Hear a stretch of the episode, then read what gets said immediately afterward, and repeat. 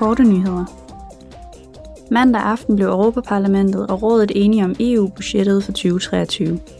Aftalen fokuserer på konsekvenserne af krigen i Ukraine og en mere effektiv genopretningsproces efter covid-19-pandemien.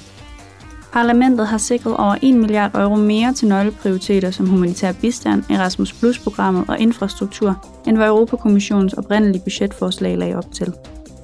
Omkring 94 procent af EU's budget går til borgere, regioner, byer, landbruget og virksomheder. Parlamentsmedlemmer for udvalget om industri, forskning og energi stemte tidligere på ugen for et forslag, der skal fremme udbredelsen af vedvarende energikilder.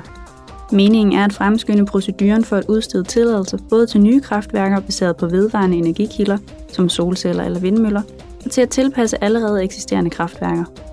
Forslaget forpligter EU-landene til at sikre, at tilladelsen til at installere solenergiudstyr på bygninger udstedes inden for tre måneder. Under den kommende plenarforsamling skal forslaget til afstemning i et fuldt parlament. I morgen vil udvalget om kvinders rettigheder og ligestilling og udvalget om borgernes rettigheder og retlige og indre anlægner afholde en offentlig høring om konsekvenserne af det de facto fuldstændige abortforbud i Polen.